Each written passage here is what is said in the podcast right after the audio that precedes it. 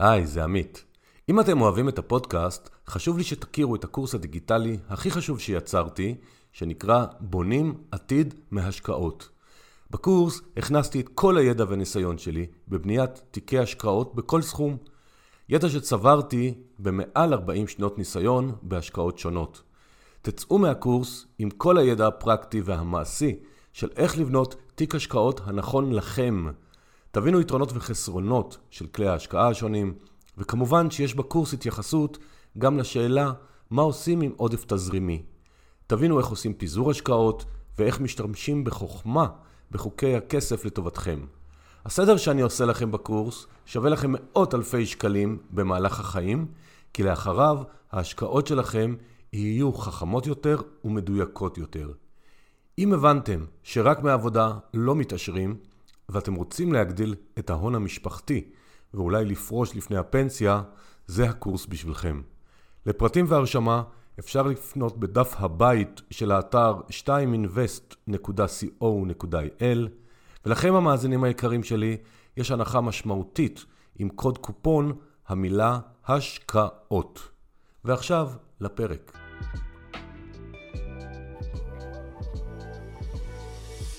שלום לכולם, זה עמית. ברוכים הבאים לפרק 86 בפודקאסט כסף והשקעות. היום זה פרק שאני עושה לבד. בדרך כלל אני משתדל כל עשרה פרקים אה, לעשות פרק שלי, כדי שאני אוכל גם להעביר את המסרים שלי, כי כשאני מראיין, אני משתדל לא להפריע, ואז אני יכול להשמיע את התובנות שלי. והאמת, מפרק 70 התאפקתי עד 86, אז אה, הגיע הזמן.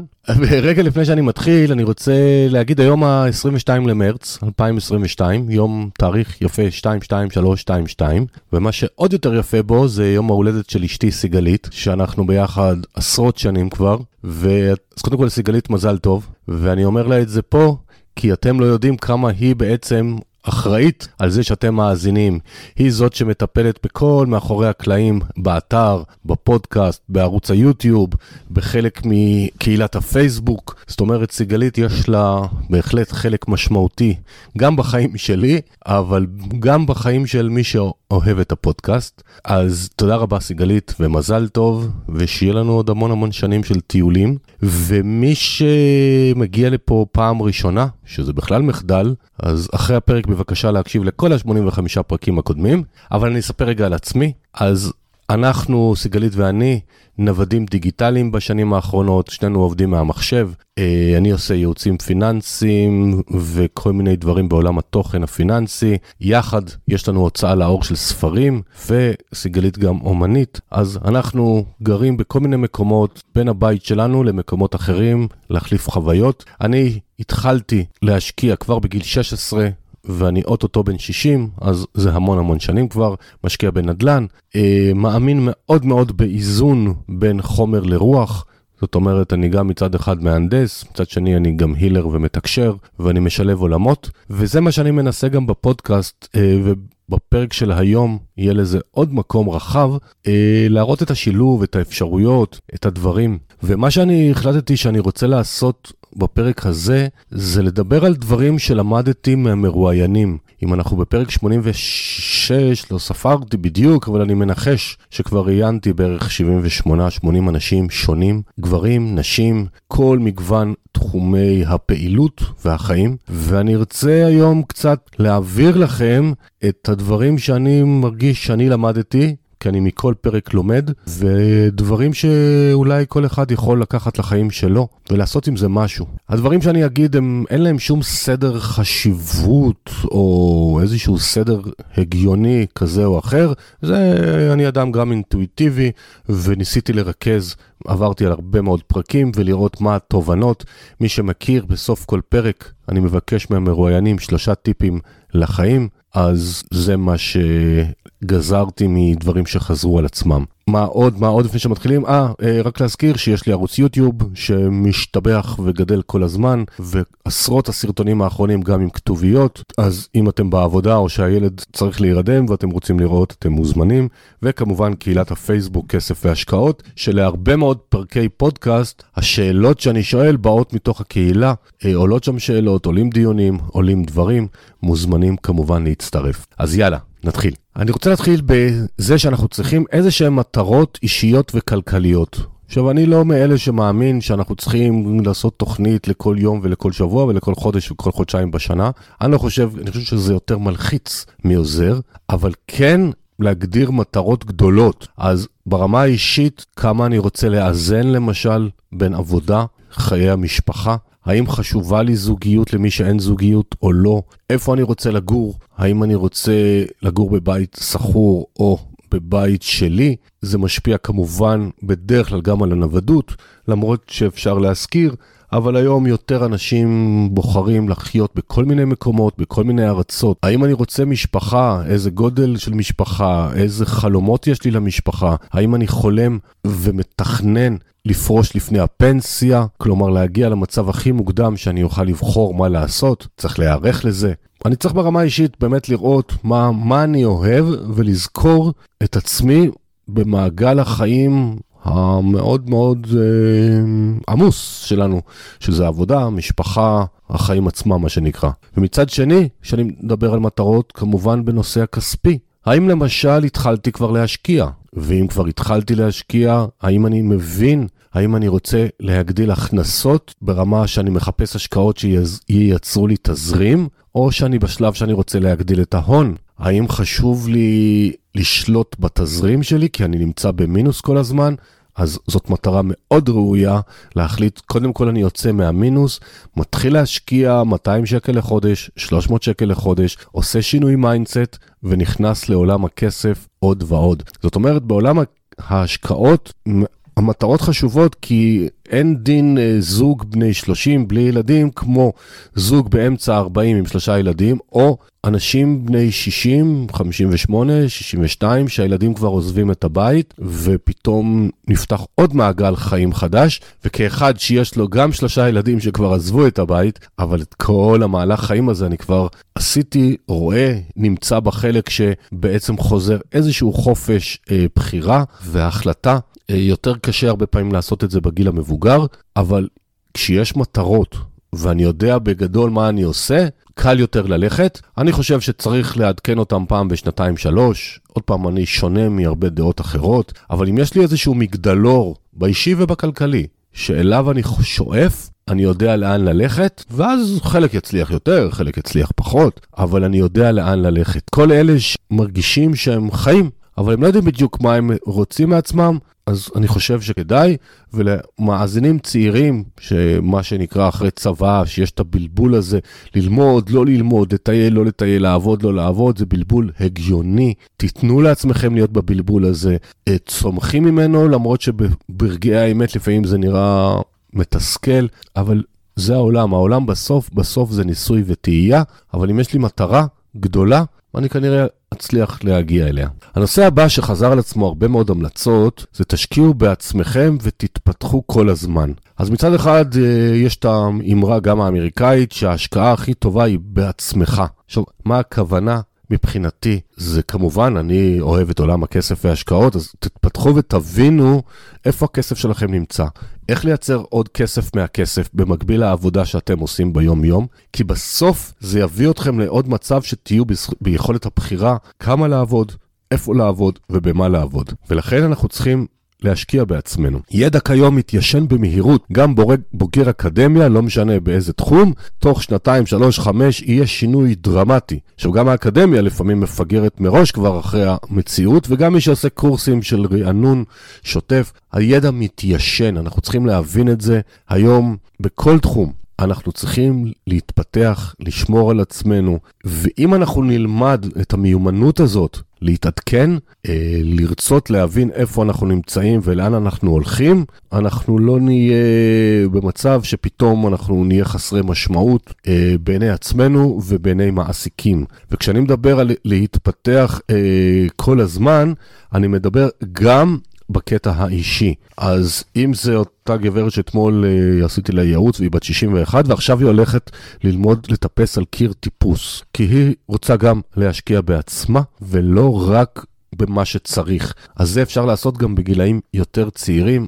לעולם, לעולם, לעולם, אל תשכחו מי אתם, מה אהבתם לעשות בתיכון כשהייתם צעירים, וגם כשהחיים עצמם מובילים אותנו, תשקיעו גם בעצמכם, תתפתחו מקצועית, אישית, זוגית למי שחי בזוגיות, זה מצמיח. מאז שאשתי ואני, אה, בערך בחמש שנים האחרונות, ארבע שנים האחרונות, התחלנו להיות יותר בנוודות דיגיטלית, גילינו פתאום דברים חדשים על עצמנו, חיזקנו את הזוגיות, אה, הרפתקאות מרתקות, אה, ולפעמים כמובן זה גם קשיים, זה לא שזה יצטייר שהכל פה אופוריה, אבל זה חלק מההתפתחות האישית שלנו, ואנחנו כל הזמן, אם אתה נמצא בסקרנות, זה מביא למקומות טובים וזה שומר אתכם צעירים. נקודה הבאה, אנשים שונים, דעות שונות. אז קודם כל, כל פגישת ייעוץ שמי שמכיר אותי, אני יודע, אני אומר, אין נכון או לא נכון בכסף, יש מה מתאים לי. כשאני רואה פוסטים בפייסבוק, או שאפילו לקוחות שמגיעים אומרים לי, מה נכון לעשות? אני תמיד מצטמרר כל פעם מחדש כזה, קיבוץ קטן בלב כזה, מהמקום שאין נכון. כי עוד פעם, אדם זוג בני 40 עם שלושה ילדים, מצבם שונה מזוג צעיר שהם שניהם עובדים בהייטק ויש להם עודף הכנסות פנוי, וזה שונה מאלמנה או אלמן בגיל 68. אז אין נכון, וזה תזכרו, אנשים שונים, דעות שונות. עכשיו, כל מי שאתם שומעים אותו, קוראים, עוקבים אחריו בעולם הפיננסי, קפדהו וחשדהו כולל אותי, כי אנחנו נותנים את מיטב הבנתנו, דעתנו, רעיונותינו, הניסיון שצברנו, אבל עדיין, אולי הוא מתאים לכם ואולי לא. אז מאוד מאוד מאוד חשוב לזכור, אין נכון או לא נכון, ותלכו עם הלב ולא עם העדר. אם כולם הולכים להשקיע בקריפטו, בתקופה שזה היה בכותרות, ולכם לא מתאים, אז אל תשקיעו בקריפטו, כי זה שכולם עושים, זה לא אומר שזה נכון. ואם כולם מחליטים שעכשיו משקיעים בחו"ל בנדל"ן, או גרים בשכירות, או בשוק ההון בצמוד S&P 500, ועוד ועוד ועוד דברים שהרבה מאוד אנשים עושים, אולי זה מתאים להם, אולי זה מתאים לכם, אולי זה לא מתאים לכם. אנשים שונים, דעות שונות, צרכים שונים, גישות שונות לחיים, וכל אחד מאיתנו עם הפחדים שלו, עם השריטות שלו, עם החינוך. זוג שני אנשים שכל אחד קיבל חינוך שונה, בא עם דעות אחרות, שונות לזוגיות, וזה בסדר גמור לא להסכים אחד עם השני, ובכלל לא להסכים עם העדר. הכי חשוב זה לישון טוב בלילה, ולהגיד, קיבלתי את ההחלטות שאני חושב באותה נקודת זמן הכי נכונות לי, לא בגלל שכולם אומרים את זה. הלאה. הנושא של להתמודד עם הפחד. אז אני אומר, תגידו בגדול, כן, כן, כן, כן, כן, ולא להגיד לא, לא, לא, לא, לא. כשאני מדבר עוד פעם על עולם הכסף וההשקעות. את האמת, הכי קל להגיד לא. עכשיו השוק עלה, נחכה שירד. עכשיו השוק ירד, נחכה שיעלה. אה, שער הדולר משתנה מול השקל או האירו, אז זה לא הזמן להשקיע בחו"ל. אה, חברות הטכנולוגיה, יש טכנולוגיה, אין טכנולוגיה, יש מלחמה, אין מלחמה וכולי וכולי.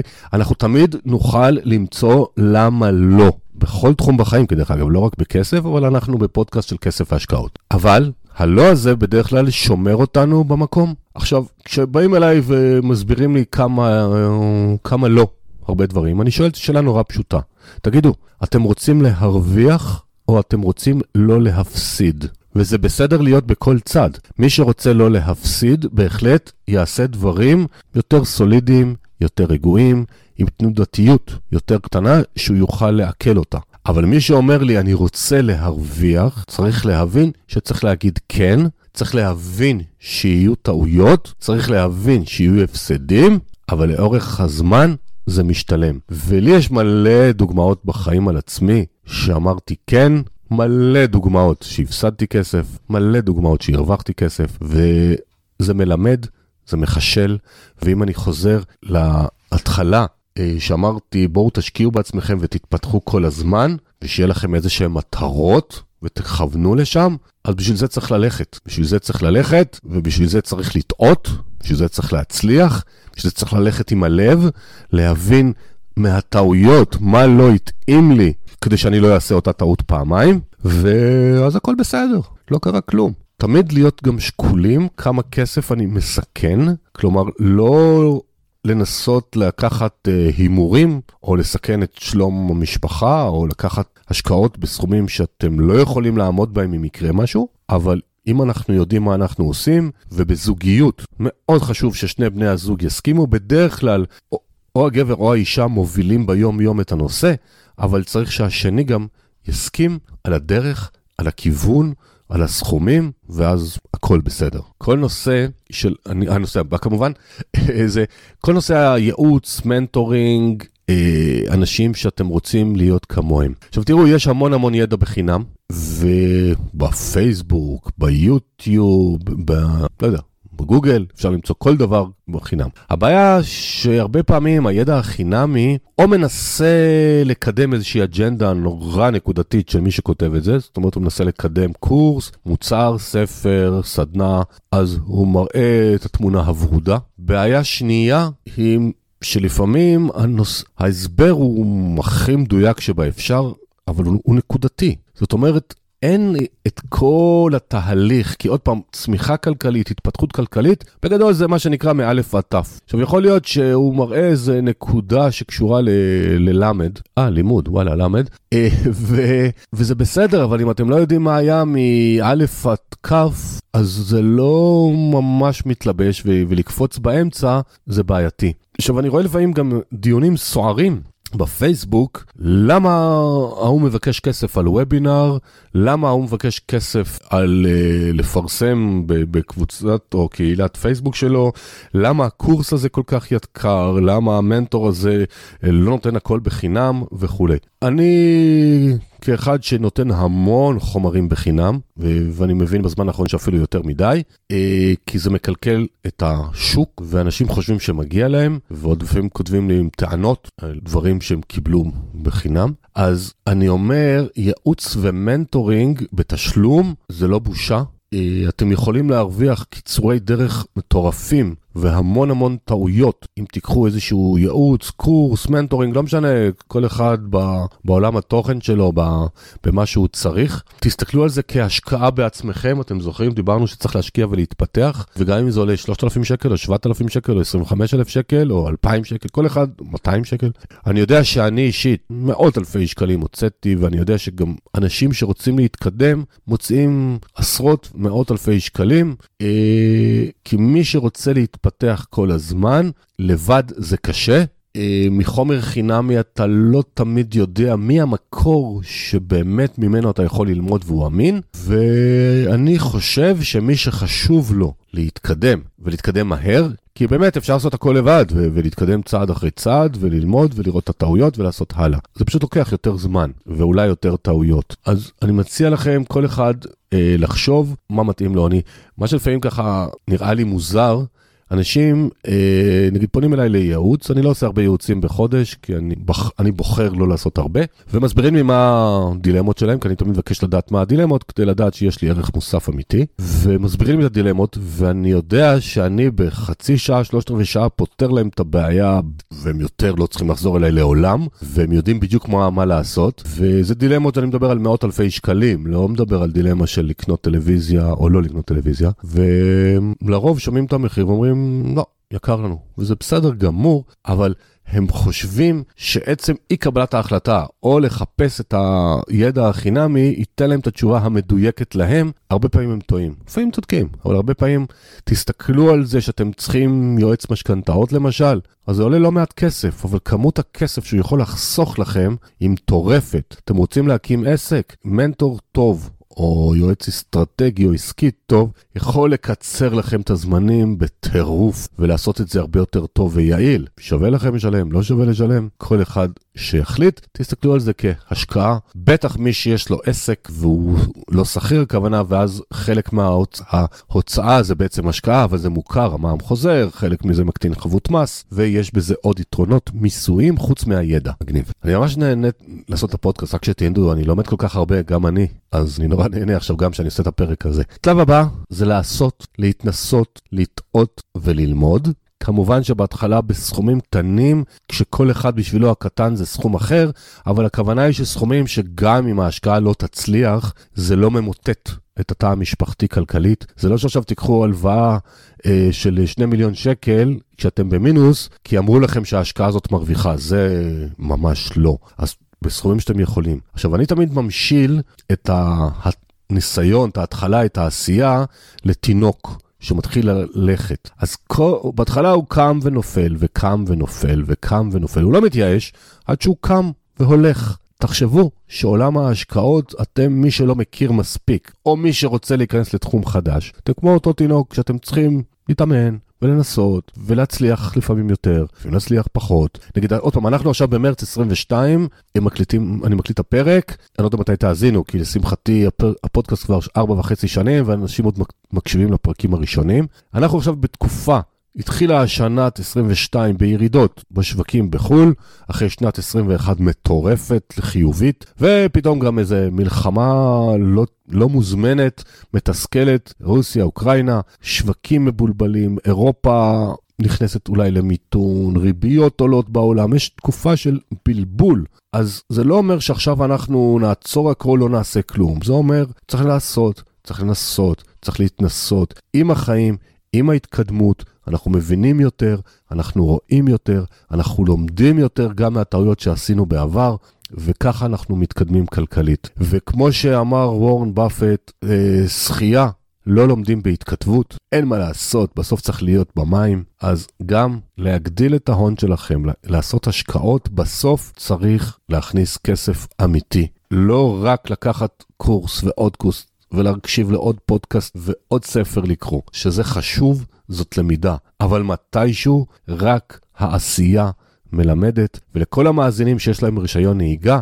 יותר משנה לצורך העניין, תנסו להיזכר כשקיבלתם את הרישיון והמצב היום, האם ידעתם אז לנהוג בעצם? כנראה שידענו את החוקים וידענו לא לעשות תאונה, אבל לא ידענו לנהוג. עם הניסיון, עם הנהיגה, אנחנו יודעים מה אנחנו עושים. אז אותו דבר בעולם הכסף, להגיד כן, לעשות, לעשות, ואני מבטיח שיהיו טעויות. אני עוד לא פגשתי אף אחד ואף תחום בעולם שיש בו 100% הצלחה. כל עוד הרוב מצליח, הכל בסדר. הנושא הבא שאני רוצה לדבר עליו זה להקיף את עצמכם בסביבה תומכת. זה אחד הדברים הכי הכי הכי הכי חשובים מכל מה שאני אמרתי עד עכשיו ומה שאני אגיד ומהרבה פרקים. איך אמר פעם ג'ים רון? אמר שאנחנו, זה הממוצע של החמישה אנשים שסובבים אותנו. עכשיו, אני מכיר לא מעט אנשים, כולל את עצמי ואת סיגלי, שהסביבה שלנו השתנתה. זאת אומרת, אנחנו היינו עשרות שנים שכירים, מטבע הדברים, איכשהו מסתבר בדיעבד, הסביבה שלנו היו של שכירים.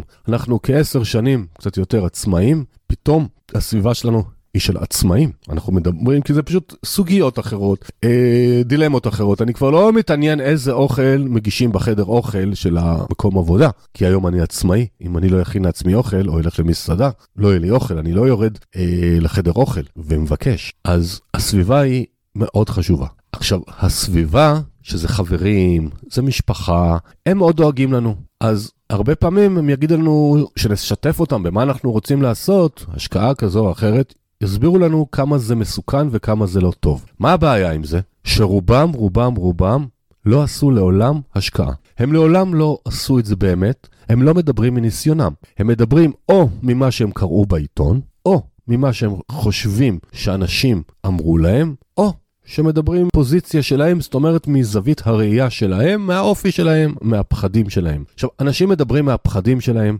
מעטים מסוגלים להיכנס לעיניים שלכם ולהבין מה אתם רוצים, ואם לא יהיה לכם סביבה תומכת, כנראה לא תצליחו להתקדם כלכלית. כנראה אתם תישארו באותו מקום, אתם תהיו נורא מתוסכלים שתשמעו סיפורי הצלחות, פתח סוגריים, לא צריך להאמין לכל סיפור שכל אחד מספר, ואתם לא תעשו כלום. כי מרוב הרצון של האנשים להגן עליכם, הם יעצרו אתכם. עכשיו, אם אתם מתייעצים עם אנשים שעשו את מה שאתם רוצים לעשות, מצוין, יש לכם עוד דעות. האם זה מתאים לכם או לא מתאים לכם, אמרנו, בסוף אנשים שונים, דעות שונות, תלכו עם הלב שלכם. אבל אם התייעצתם עם מישהו שעשה ומסביר לכם, ניסיונו, מה לא עבד בזה טוב, סבבה, מעולה. או שהוא יגיד לכם איזה מגניב זה, לכו על זה, רוצו על זה. אבל אנחנו הרבה פעמים לא רוצים להיפרד מהסביבה המוכרת, מאותם חברים שיש לנו אותם, מלווים אותנו מבית הספר ומהצבא, אותם חבר'ה שאנחנו יושבים איתם לארוחת צהריים במקום עבודה, כמובן הורים, אחים, דודים, דודות, אתם, כל מי שרוצה להתקדם כלכלית, תסתכלו על עצמכם ביושר, בלב, ותראו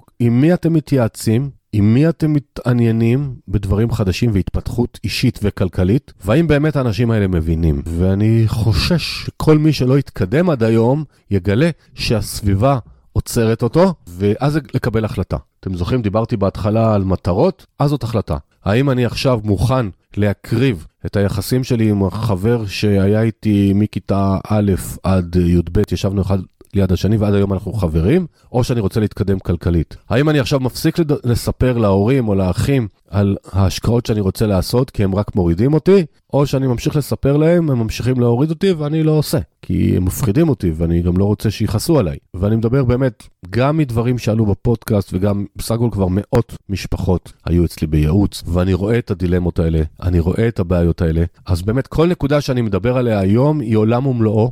אפילו אולי תקשיבו לפרק הזה שוב, כי כל נקודה כזאת יכולה להקפיץ אתכם כלכלית ויכולה לעצור ולפעמים אפילו לדרדר. הלאה. תקבלו החלטות, מה שאני קורא מאוזנות. עכשיו פה אני מכניס את העולם הרוחני שבי. כשאני אומר מאוזנות, אני מתכוון לחבר רגש ושכל. נגיד שאתם נכנסים לאיזושהי השקעה, עסקה, רואים את האקסל, רואים את התוכנית העסקית, אתם מדברים עם אותם אנשים, משווקים, מתלבטים עם כל העולם, לא משנה מי, ואתם רואים על הנייר זה פשוט הושלם. הרעיון טוב, הנושא טוב, האנשים טובים, הכל טוב, אבל זה ברמת השכל, ברמת הראש, ברמת הלוגיקה. אבל בבטן משהו מפריע לכם. אתם לא בטוחים שאמרו לכם את הכל. אתם לא בטוחים שאתם הבנתם. אחד מבני הזוג זה מרגיש לו רע ברמות מטורפות. תכניסו את הלב למשוואה. תנו לעצמכם גם להרגיש, כי בסוף זה באמת הכסף שלכם. זה אולי העתיד הכלכלי שלכם, של ילדיכם, וזה חשוב.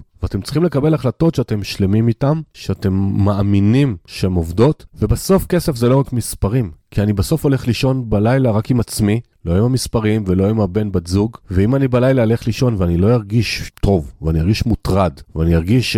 שמשהו מפריע לי, זה לא שווה את זה. בסוף כסף זה רק כסף. אז תזכרו לאזן גם את החיים שלכם, אל תשכחו את התחביבים, את הדברים שאתם עושים חוץ מעבודה, ילדים וכולי, אבל גם בהחלטות תאזנו. דבר הבא שחשוב הוא לשמור גם על הערכים שלכם, גם ברמת האנושיות, גם ברמת הכספים. מאוד מאוד תיזהרו מלהיות גרידים. יש כאלה שאומרים, וואלה, אמרו לי שאפשר לעשות בזה 40 אחוז תוך חודשיים, חצי שנה, שנתיים, שנתיים, לא משנה. אבל אם אתם ביסודכם אנשים יותר איטיים בהחלטות, לא בוער לכם כלום. אולי ההשקעה הזאת תביא 30-40 אחוז, אבל זה בתחום שאתם חושבים שהוא עושה רע לאמונות שלכם. אז לא. ויכול להיות שגם יש דברים שהם יותר שחורים מאפור לבן בנושא המיסוי והמס. האם זה מתאים לכם בשביל שיהיה לכם עוד איקס שקלים לוותר על חלק מהערכים שלכם? אני לא יודע, אתם תחליטו. אנחנו בסוף לא רוצים להגיע למצב שמרוב הרצון להרוויח עוד כסף, אנחנו נתעורר יום אחד ואנחנו לא נהיה אנחנו, הבני אדם שרצינו להיות. ומי שחשוב לו נתינה, אז שייתן, שייתן, לא משנה אם זה מעשר, מה שנקרא, אבל אחוז, שני אחוז מדי פעם, תיתנו. ומי שחשוב לו לא להיות ממונף יותר מדי, כי זה מפחיד אותו הלוואות, וזה מפחיד אותו שהוא לא יוכל לישון טוב בלילה, אז תשמרו על עצמכם, תשמרו על הערכים שלכם. אז לא, אל תעשו דברים כי הם טובים ברמת הכסף, אבל אתם תרגישו שאתם לא תהיו מי שאתם רוצים להיות כבני אדם. וכדרך אגב זה גם נכון לנושא של אה, כמות השעות עבודה שאתם משקיעים. זאת אומרת, אם אתם משקיעים 16 שעות עבודה ביום, ישנים ואולי הולכים בדרך לחדר כושר, אבל בעצם אין זמן עם הבן בת זוג או עם הילדים, זה תלוי בערכים. יש כאלה שיגידו, וואלה, אני מוכן עכשיו 10-15 שנה לעבוד כמו מטורף, ואז יצאתי, ויש כאלה שיגידו, אני עושה את זה, אבל אני לא נהנה מזה. אל תעשו דברים שאתם לא נהנים, אם יש יכולת בחירה. נקודה הבאה זה נושא של סבלנות והתמדה.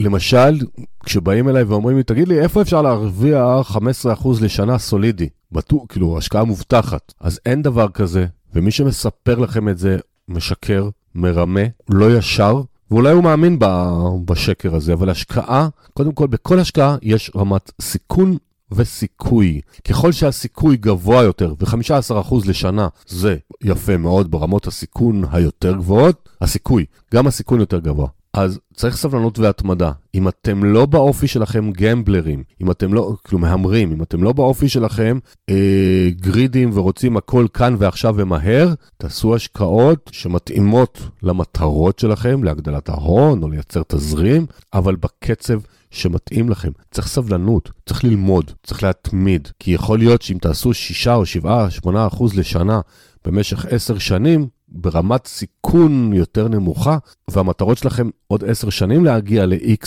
זה מספיק טוב. לא צריך אה, עכשיו קפיצות של 40 אחוז, 30 אחוז, אולי כן, אולי לא. עכשיו, אפשר לזרז. אפשר לעשות דברים יותר מסוכנים, אבל תנהלו אותם. מה זה הכוונה לנהל אותם? נגיד שיש לכם מה-100% כסף שאתם משקיעים, אתם יכולים להקצות 5%, 10%, 15%, 20%, כל אחד לפי מה שהוא רוצה. לדברים האלה, המקפצות האלה, שאם זה מצליח אתם מתקדמים מאוד מהר, ואם זה לא מצליח, לא דפקתם את כל ההון שלכם. אז אני אומר, יש המון המון אפשרויות, זאת אומרת אם אני מסתכל על שוק ההון, שזאת בעצם הכי קל בגדול להתחיל איתו, אז הרי אני יכול להשקיע בניירות ערך ספציפיים כאלה ואחרים, ואני יכול להשקיע במדדים. עכשיו אם אני פוגע בול בניירות הערך הנכונים, אז כנראה אני ארוויח יותר מאשר אם אני אשקיע במדדים כאלה ואחרים. אבל צריך איזושהי סבלנות, איזושהי התמדה, אם אני רוצה להשקיע במדדים. אתמול בדיוק הייתה לי גברת שאומרת לי, תשמע, אני התחלתי לעשות הוראת קבע של 5,000 שקל לחודש לאיזשהו נייר ערך אה, מנייתי,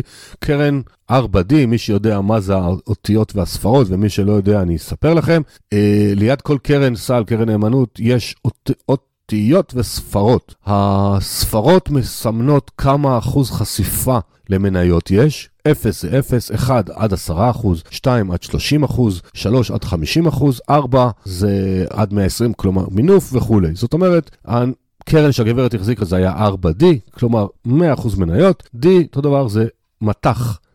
כאילו האותיות 0, אין חשיפה למטח, A עד 10% חשיפה, B עד 30% חשיפת מטח, C עד 50% חשיפת מטח, D, הכל. כמה שרוצים. כלומר, אלא קרן שהיא מנייתית בגדול, 5,000 שקל לחודש התחילה להפקיד, ואז היא אומרת לי, אבל בחודש, חודשיים האחרונים הפסקתי. אני אומר לה, למה הפסקת? היא אומרת, לא יודעת, יש ירידות ופה ושם. עכשיו, אם אנחנו מדברים על סבלנות והתמדה, שזה החלק שלנו עכשיו, אז בעצם, דווקא בתקופת ירידות, אם אני עושה הוראת קבע, וכל חודש אני קונה באותו סכום, אני אקנה בסוף בממוצע של התקופה. זה לא ששמתי עכשיו 100 אלף שקל בבת אחת, ואז אולי זה יתמוסס. אם אני עושה 5,000 שקל כל חודש, אז אני, יהיה תקופות שאני אעלה בעלייה, יהיה תקופות שאני אקנה בירידות. בממוצע אני אקנה את הממוצע התקופה, ואני אקבל את המדד של התקופה, של הקרן, מה שהיא עושה. בשביל זה צריך התמדה, סבלנות. אם אני רוצה להחליט כל פעם זה ירידות, זה עליות, עכשיו כן, עכשיו לא, רוב הסיכויים שאנחנו לא יודעים לתזמן את השוק, אנחנו לא יודעים מתי זה שיא השפל, אנחנו לא יודעים מתי זה שיא הגאות, כלומר מתי למכור בשיא הרווח ומתי לקנות בשיא השפל. מי שיש לו סבלנות והתמדה, עם הזמן יצליח. מי שיעשה זיגזגים, יכול להיות שהוא יותר יפסיד מאשר ירוויח. זאת אומרת שהשוק יעלה 20% בתקופה, והוא יהיה לו בסוף או עלייה של 3% או ירידה של 4%. פשוט כי הוא כל הזמן קנה, מכר, לא היה לו איזושהי סבלנות, לא הייתה איזושהי התמדה, לא הייתה איזו תוכנית מה הוא רוצה לעשות, ואני מציע לכם להיכנס לעולם הזה בסבלנות, בהתמדה, בלמידה. הנקודה הבאה זה להבין ולהכיר היכן אתם משקיעים. אה, מי שמכיר אותי ועוקב אחרי הקורסים שלי, ערוץ היוטיוב, יש לי מה שאני קורא מבחן המראה. מבחן המראה זה אומר הייתה השקעה שנדפקה, נהרסה, התמוטטה, הפסדתי מלא כסף. בבוקר למחרת שזה נודע לי, אני מצחצח שיניים, אני מסתכל לעצמי בראי בעיניים ואומר, אני עשיתי הכל להבין מה ההשקעה, מה הסיכויים, מה הסיכונים, מה עלול להשתבש, מה עלול להצליח. אם אני אומר לעצמי, כן, עשיתי את כל מה שיכולתי לעשות, וזה השתבש, אין מה לעשות, אמרנו, חלק מההשקעות גם לא מצליחות. אבל, אם אני אומר לעצמי, לא, אני שמחתי על uh, יוסי שאמר לי בחדר אוכל שכולם עכשיו משקיעים בזה ואפשר רק להרוויח, ושמחתי עליו כי הוא תמיד משקיע מעולה. זה לא נקרא לעבור את מבחן המראה. זה שכולם עושים משהו, אז אולי זה מתאים להם, ואולי הם נורא עשירים ונורא כיף להם גם לפעמים להפסיד כסף. אני רוצה להכיר, להבין איפה אני משקיע את הכסף שלי, מה הסיכויים, מה הסיכונים, ואז אם הסיכון חס וחלילה מתממש, בסדר. הייתי לפחות ערוך לזה, הבנתי, למדתי, אה, ולפעמים אין מה לעשות, אני אעשה את כל שיעורי הבית שלי ומשהו, יש... ואני הכי טוב, ומשהו ישתבש, בסדר. זה עולם ההשקעות. כל עוד הממוצע שלכם בהצלחות גבוה מהכישלונות, הכל הכל בסדר. גיוון תיק ההשקעות, זו הנקודה הבאה.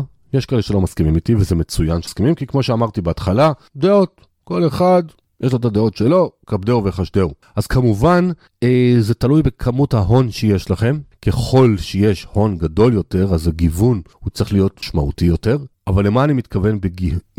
בגיוון? שזה גם ניהול הסיכויים והסיכונים. האם אני רוצה להשקיע את כל ההון שלי בנכסי נייר, מה שנקרא שוק ההון, או לא? האם אני רוצה שיהיה לי חשיפה למטח, או לא? האם אני רוצה להשקיע רק בישראל, או אני רוצה גם בארצות הברית ובאירופה? האם אני רוצה להשקיע רק בהשקעות שמקפיצות את ההון, או חלקן יותר סולידיות? האם אני רוצה להיות בסקטורים שונים, בתחומים שונים, או אני רוצה מדד כללי אחד, כדוג... סתם מדד מניות עולמי, מדד תל אה, אביב, או מדד S&P, או לא? אני כדאי, כל מה שאני אומר בפרק הזה ובכלל זה לא המלצות, זה, זה ידע לימודי, דוגמאות, כל אחד לפי האופי שלו, לפי הרצונות שלו, לפי מי שהוא, צריך לקבל החלטות ולהתייעץ עם גורם מתאים. האם אני רוצה נדל"ן בתיק? האם אני רוצה נדל"ן בארץ? אני רוצה נדל"ן בחו"ל? וכשאני אומר חו"ל, מה זה חו"ל? אירופה? ארה"ב ואירופה, איזה מדינות באירופה? ארה"ב נגיד, ש... נגיד שזה שוק אחד, שזה לא, אבל אירופה אני רוצה אנגליה, אני רוצה ספרד, אני רוצה אה, גרמניה, אני רוצה את הפולין, אני רוצה, הרבה השקיעו בגיאורגיה, אוקראינה השקיעו אנשים שכרגע, אני מקווה בשבילם שהיה להם ביטוח, לא יודע אם יש ביטוח אה, למה שקורה שם.